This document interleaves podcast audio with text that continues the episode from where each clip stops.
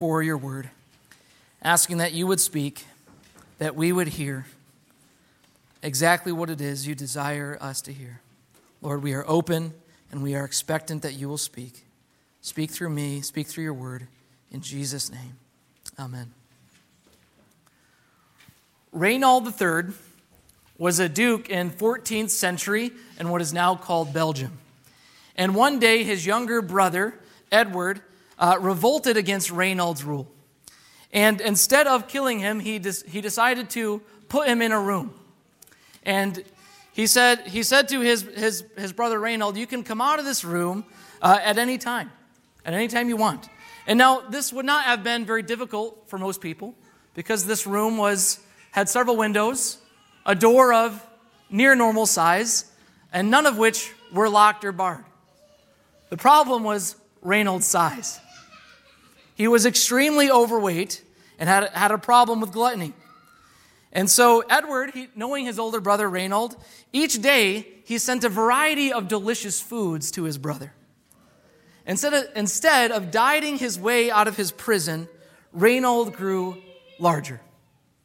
And when the Duke Edward was accused of being cruel, he had already answered for his critics. He said, My brother is not a prisoner.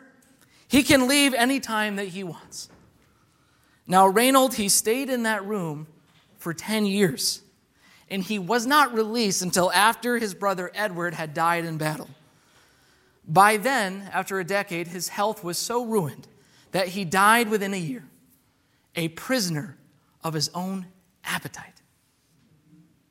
What a crazy and tragic and horrible story, right? But I think the reality is even though this story is kind of crazy, I think if we can admit, all of us have felt the power of food in our lives.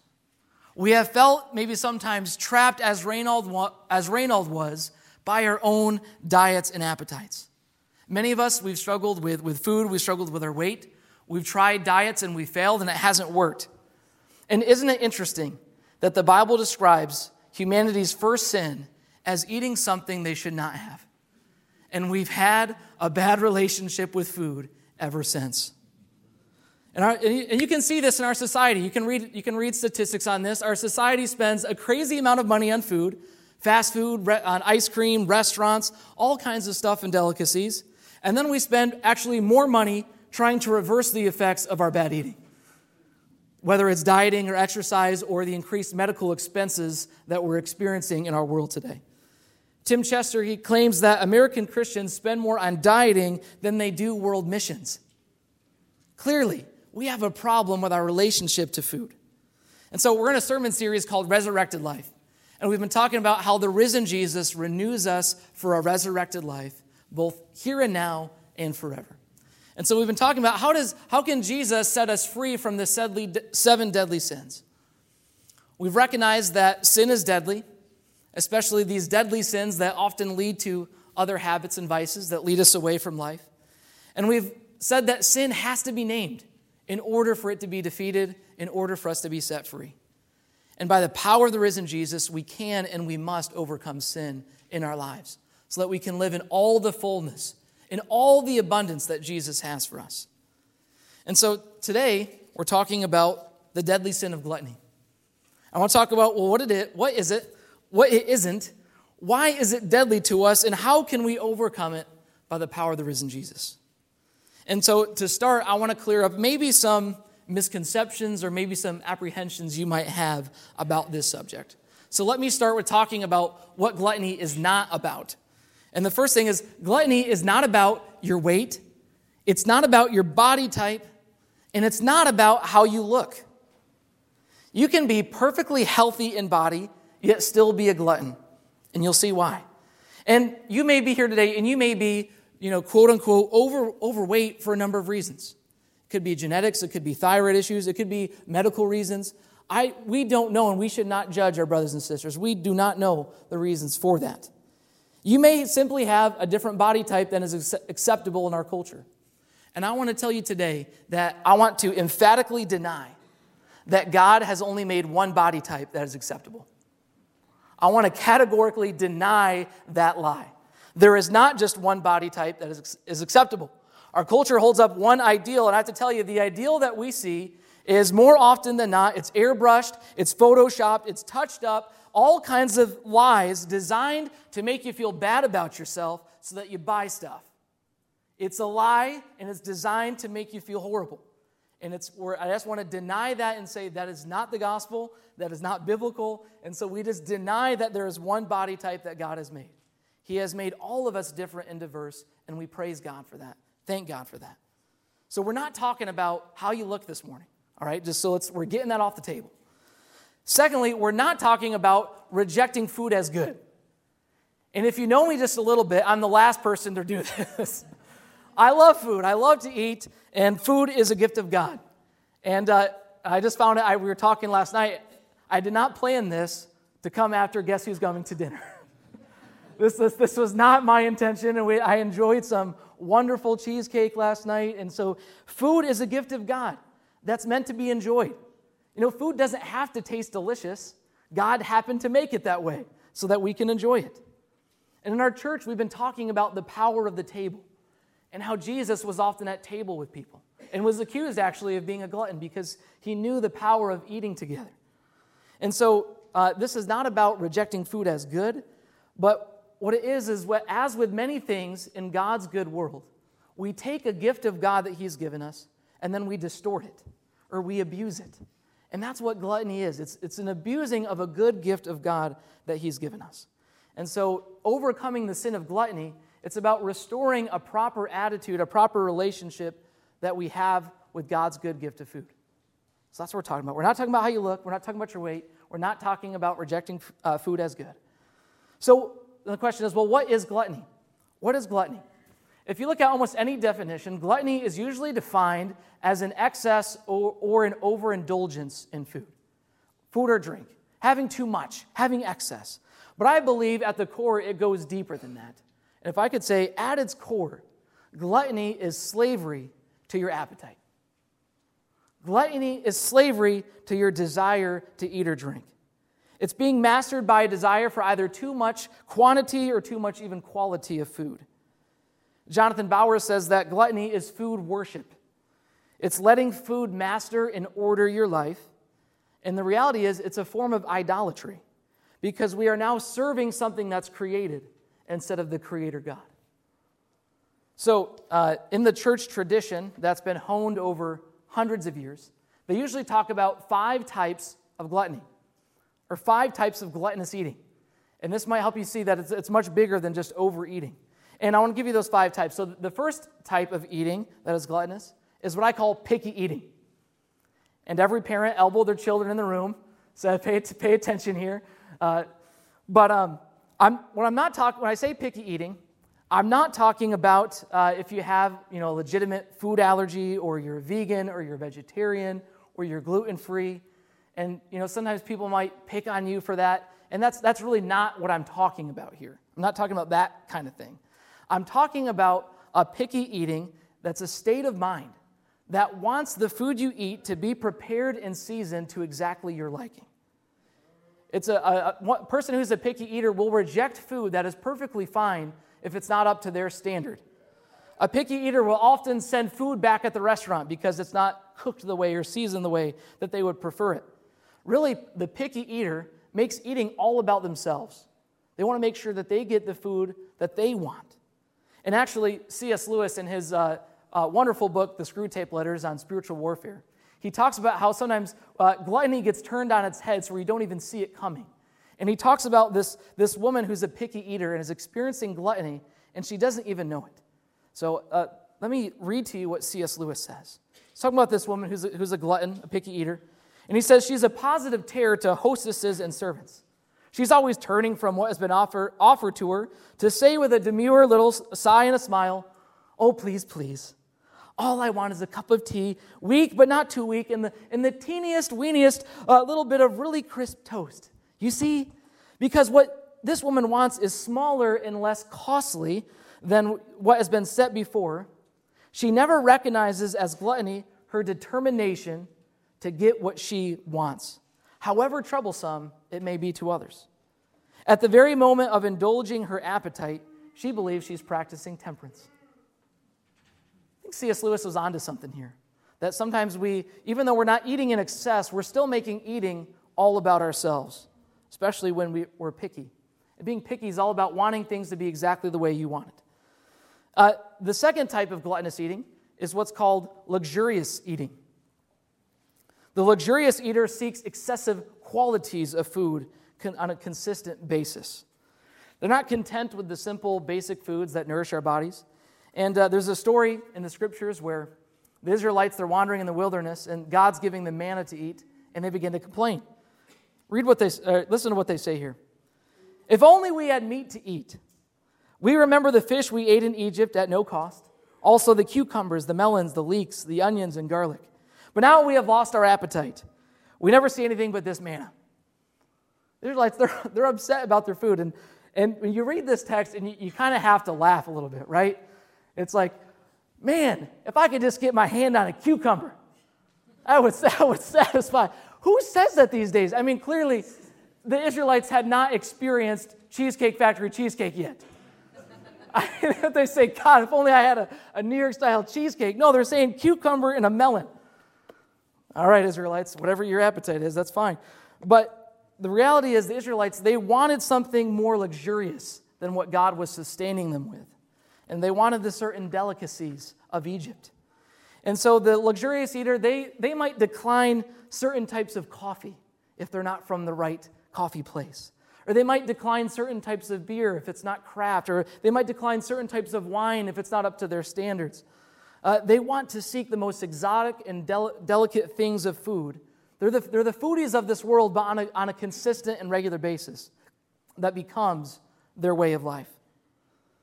So the luxurious eater seeks this experience of food in a way that's, that's really unnecessary, unhealthy, and unhelpful. So that's a luxurious eater. Then the third type of gluttony is what I call the, the speed eating. Now, this isn't the hot dog eating contest you've seen on ESPN. Uh, this, this really is about, uh, one, how quickly you eat. And I, I have to be honest, I am super guilty of this.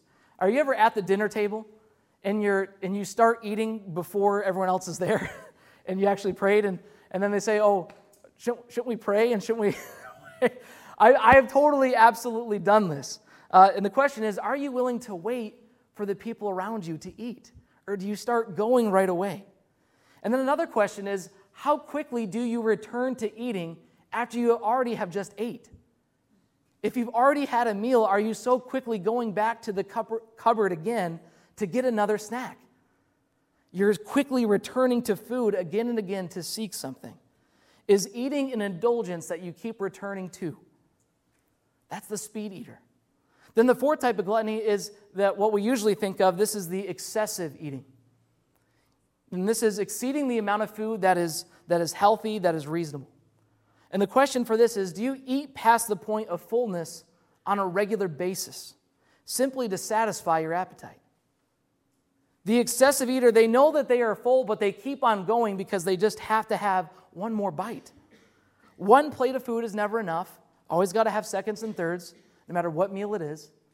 And they eat more and more because they're enslaved to their appetite, their desire for food. And the last type of gluttony is what's known as greedy eating. And this is really eating with, with a, a too much eagerness and, and too much desire for the food. And so, one of the examples the uh, church tradition will give is Esau who disregarded his birthright, who disregarded all kinds of things because he was so hungry for that stew. And he disregarded the higher values of life. You know, greedy eating will cause you to be inconsiderate of other people around you. You want to make sure if you're in line for a potluck, you want to make sure, and I, I, I have to confess, I have, I have totally done this. I, I, I have thought, I really need to get Stephen Sarah Clark's corn bake before all y'all get to it. All right? because, I mean, that can, even that subtle thing can get into our brain of, of what we want, and we make the eating again about ourselves. But your corn bake is really good, I have to say. But I got, I'm working on it, all right? I'm working on it. So those are that's what gluttony is, and the different types of gluttony the church tradition has kind of helped us see. Uh, but then we might ask, well, why is gluttony deadly? Why is it considered a deadly sin? And I want to give you a, a few reasons why. The first is it harms our relationship with God. It harms our relationship to God. Gluttony, at its core, it, it seeks a pleasure, it seeks a comfort, it seeks a purpose in food that should only be found in God alone. Listen to what Jonathan Bowers says. He says, Gluttony presents, as the chief end of man, a table that's well stocked and a stomach well filled. Hunger becomes the great enemy. The refrigerator then stands as the temple where we find our deliverance. If you're not careful, this it can become a habit in which you seek the comfort and pleasure that you should be seeking in God alone. So food becomes an idol, something in which you seek ultimate meaning, purpose, significance, and comfort from. And moreover, gluttony has been said to have a dulling effect on our spiritual appetite. And this is why the church has always recommended fasting to go with prayer. Because there's, for some reason or another, and I, and I can't explain why, there's a reason that when you dull your, your, or when you fill yourself up with food, your appetite for God is somehow lessened. And if you're doing that on a regular basis, you're not going to be as hungry for God. And I think the test to maybe see if this is at least taking a little bit of root in your heart came up with a few questions. Are you more comforted by food or by God's presence? You have to ask yourself Am I more looking forward to my cup of coffee in the morning or to time with my Heavenly Father? Am I more eager for a late night snack than I am for my before bed prayers? What is in the root of your heart? That's what it's all about. What are you finding more comfort in? What are you more eager to seek? Is it God or is it food? And that's how it can drive a wedge between us and our Creator God. The second reason why gluttony is so deadly, it's an evil in the face of the world's poor. It's an evil in the face of the world's poor. You all have heard the famous story of Sodom and Gomorrah, towns that God destroyed because of their sin.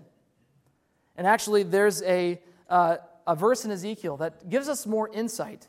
Uh, we usually have uh, one idea that it was mainly lust or sexual sin, but actually, there is more to it than that.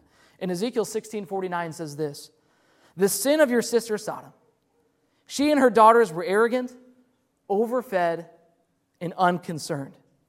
They did not help the poor and the needy. You see, Sodom was destroyed because they had so much excess and they didn't really share it with others. They were overfed and unconcerned. Could that not describe many churches in America today? Overfed, unconcerned. We have to ask ourselves how much of our budgets are spending on eating expensively, eating luxuriously, eating consistently to fullness every single day? And how much do we spend on people who don't have anything to eat? God sees that. God sees that and He cares about that. You see, when we, when we do this and we don't have concern for the poor, I have to tell you, my friends, gluttony puts us in danger of the judgment of God. It is an evil in the face of the world's poor. And God is not pleased when he sees Christians who are overfed and unconcerned. It puts us in danger of the judgment of God. Jesus even told a story about this. He talked about a rich man who had, who had all that he needed, and there was a poor man outside his gate who longed for just a crumb from his table. And then he says, and they both die, and the, the rich man goes to hell, and the, and the poor man goes to heaven, or in this story at least. And he says, You did not have any concern. You were overfed. You had all you needed, but you did not help the person who had need right outside your door. He was overfed and unconcerned. And Jesus says that is the very thing that God stands against. And this is why gluttony can have such a deadly effect because it makes us insensitive to the needs of others. When you feel full, you don't have as much empathy for those who are hungry, do you? Because you don't have the same experience that they have. And so, gluttony, it's a, it's a gateway to a lack of love for those in our midst, for those who need the kindness and mercy of God. So, defeating gluttony, it's going to include opening up your eyes to the hungry people around you and actually being concerned. To actually let it transform maybe the way you eat, maybe transform how much you eat, how much money you spend on eating. And the question is will you be willing to adjust your budget and your eating habits for the sake of the world's poor? God is looking for those kinds of Christians. Will they step up? And if that wasn't enough, Gluttony is deadly because it harms our bodies and our souls. Now, I said before, gluttony may or may not be related to your weight, but it is undeniable to common sense and to medical science that overeating has disastrous, disastrous effects on our bodies. And my friends, God has made us embodied people. We are, we are embodied souls or ensouled bodies, however you want to think about it. We, we are one piece. And often what we, we do to our bodies has an effect on how we experience life. When you harm your body, you often are harming your very self. And so we have to be considerate about how we're treating ourselves. Listen to what Proverbs 23 says. It says, Don't associate, associate with those who drink too much wine or, who, or with those who gorge themselves on meat. For the drunkard and the, and the glutton will become poor, and grogginess will clothe them in rags. So, I mean, essentially, he's saying when you eat too much, you get groggy, and it leads to laziness, and it leads to poverty.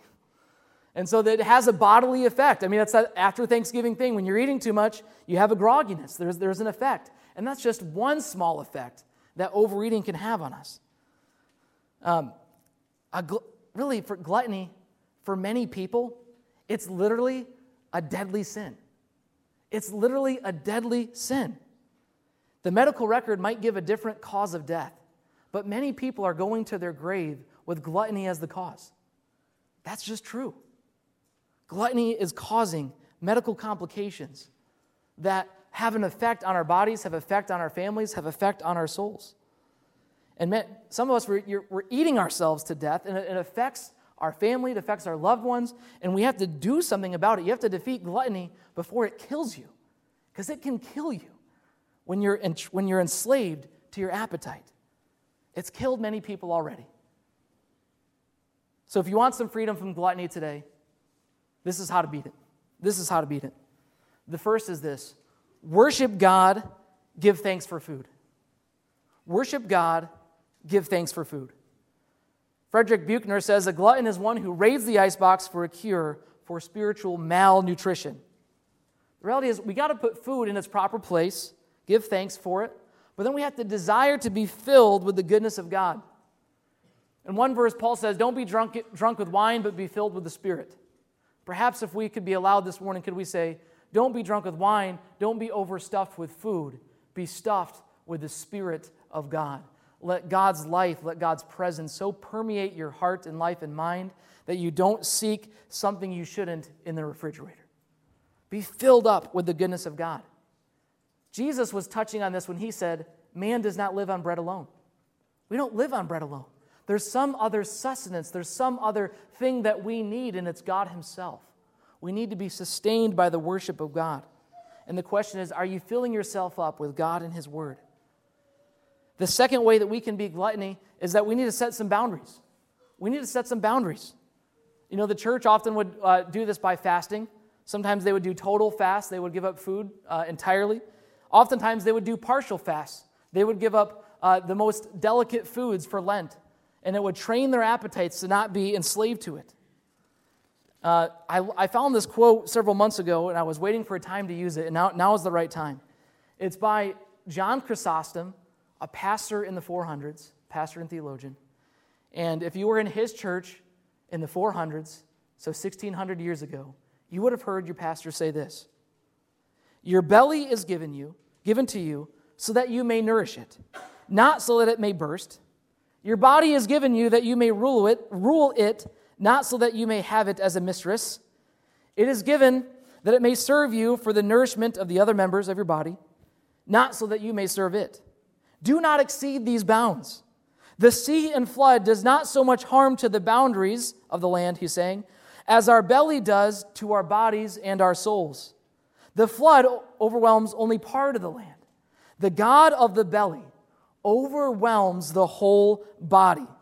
Set self constraint as a bound to it, as God sets the sand to the sea. This is not a new problem. 1600 years ago, a pastor and theologian is saying, when you overeat, it causes harm to your body and to your soul. Set a bound, set a boundary. Don't let it overtake your life. Few, and lastly, I want to encourage you to eat appropriately. And uh, Augustine, another church theologian and pastor, he had three rules about eating that I think are still helpful. And again, this is like 17 year old stuff out of the church tradition. It's amazing. And so he said there's three ways that we should eat appropriately. And the first is you should eat appropriate for your health. And this is the whole eat to live, don't live to eat mentality. Listen to what the Apostle John, one of Jesus' closest disciples, listen to what he says in, in 3 John verse, uh, chapter 1, verse 2. Dear friend, I pray that you may prosper in every way and be in good health physically, just as you are spiritually. Just as you are spiritually.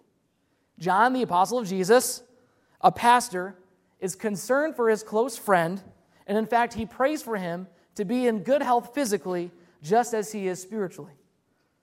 And to me, along with Jesus' care for, for people, this is more than enough biblical warrant for me and for us to be concerned about your physical health. Not just our ailments, but what are you doing to nourish yourself physically? I want you to be as healthy physically as I'm encouraging you to be healthy spiritually because they're connected. And frankly, the way we eat oftentimes is causing disastrous effects to our bodies. Disastrous effects. And I pray just as the Apostle John would, that you would take steps even today to start eating appropriately for your health. I pray that you would grow to be healthy physically, just as you are growing to be healthy spiritually. You need to find victory. If no one else is going to say this besides your doctor, you need to find victory over your eating habits, over your drinking habits, and if you're smoking, over your smoking habit. You can't just don't destroy the body that God has given you. Don't destroy it. Eat appropriately. Would you honor God with your body? Secondly, would you eat appropriately to those that you're in community with? Are your eating habits, are they setting an example to those around you? If you have kids, are they setting an example to your children? Are you so attached to terrible foods that your kids often have access to things that harm their bodies on a consistent basis? Or on the flip side, are you so overly committed to health that your kids can't even have a treat. Let's not be, let's have an appropriate relationship to our food, okay? And lastly, let's be, Augustine says, eat appropriate to your calling. Eat appropriate to your calling. The reality is, we live in our bodies, and our bodies help us carry out the work, the mission that God has called us to. This includes the basic things of life career, your parenting, the, the simply everyday good deeds that God may ask you to do, it requires a body more often than not to, use, to do it. And why not give God a body with the utmost energy and uh, that works so that when God calls you to do something, you're ready? Would you eat in such a way that's appropriate to the callings God has placed on your life? Maybe you're here this morning and you feel a little bit like Reynold III. You feel like you're in a prison to your own appetite. And you've tried, you tried before, you tried diets, you tried all kinds of things, you tried exercise, and you just haven't found victory yet. I'm here to tell you this morning that the sin of gluttony was defeated on the cross of Calvary. It is utterly defeated, and he has, and, and with his risen life, you can raise to a new life. You can defeat this by the power of Jesus. Maybe you've tried everything else. Would you try Jesus Christ this morning? Would you try the power of the Holy Spirit? And I, will testify to myself. I did not find the victory that I was looking for until I said, God, would you help me overcome my slavery to my own appetite? It's a spiritual issue. It's a spiritual issue. We're trained that it's not, but it's a spiritual issue. Would you invite the Holy Spirit to set you free so that you can live a redeemed life, redeemed bodily, redeemed physically? And the resurrection makes this all possible because Jesus is still alive. Jesus can still help us and resurrect us and renew us. And gluttony can be done, it can be in your past. You can have a totally new start because of Jesus' resurrection. Now I'm going to pray He does just that in our lives this morning. Would you pray with me?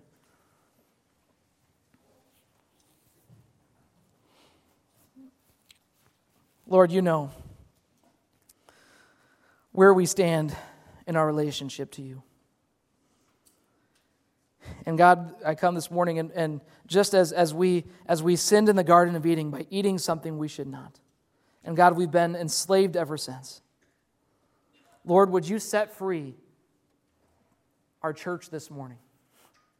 Lord, for every person that feels trapped by their appetite, for every person that feels enslaved to food, I pray you would set them free right now in the name of Jesus Christ. Would you empower everyone here to live a resurrected life? Father, I pray that, that you would give them victory over this sin of gluttony, that you would deliver them from the lies of the enemy, from the lies that tell them that their, their body isn't the right type or they don't look the right way.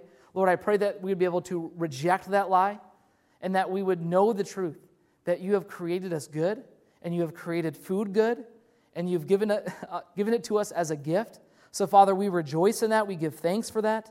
We thank you for the gift of food. Lord, I pray that our relationship to food would be restored to a level that is honoring and appropriate to you. Lord, just as the Apostle John prayed, I pray that our church would be just as healthy physically as we grow healthy spiritually. May that be true of our church and true of the ministry here. Help us to be healthy, Lord, and honor you. Honor you with, our, with the bodies that you bought with a price on the cross. We are not our own. You are our Lord. You are our master. So, Lord, we surrender. We let you come upon the throne. And we even surrender our eating to you. Let it be honoring and glorifying to you for the sake of your kingdom. In Jesus' name. Amen.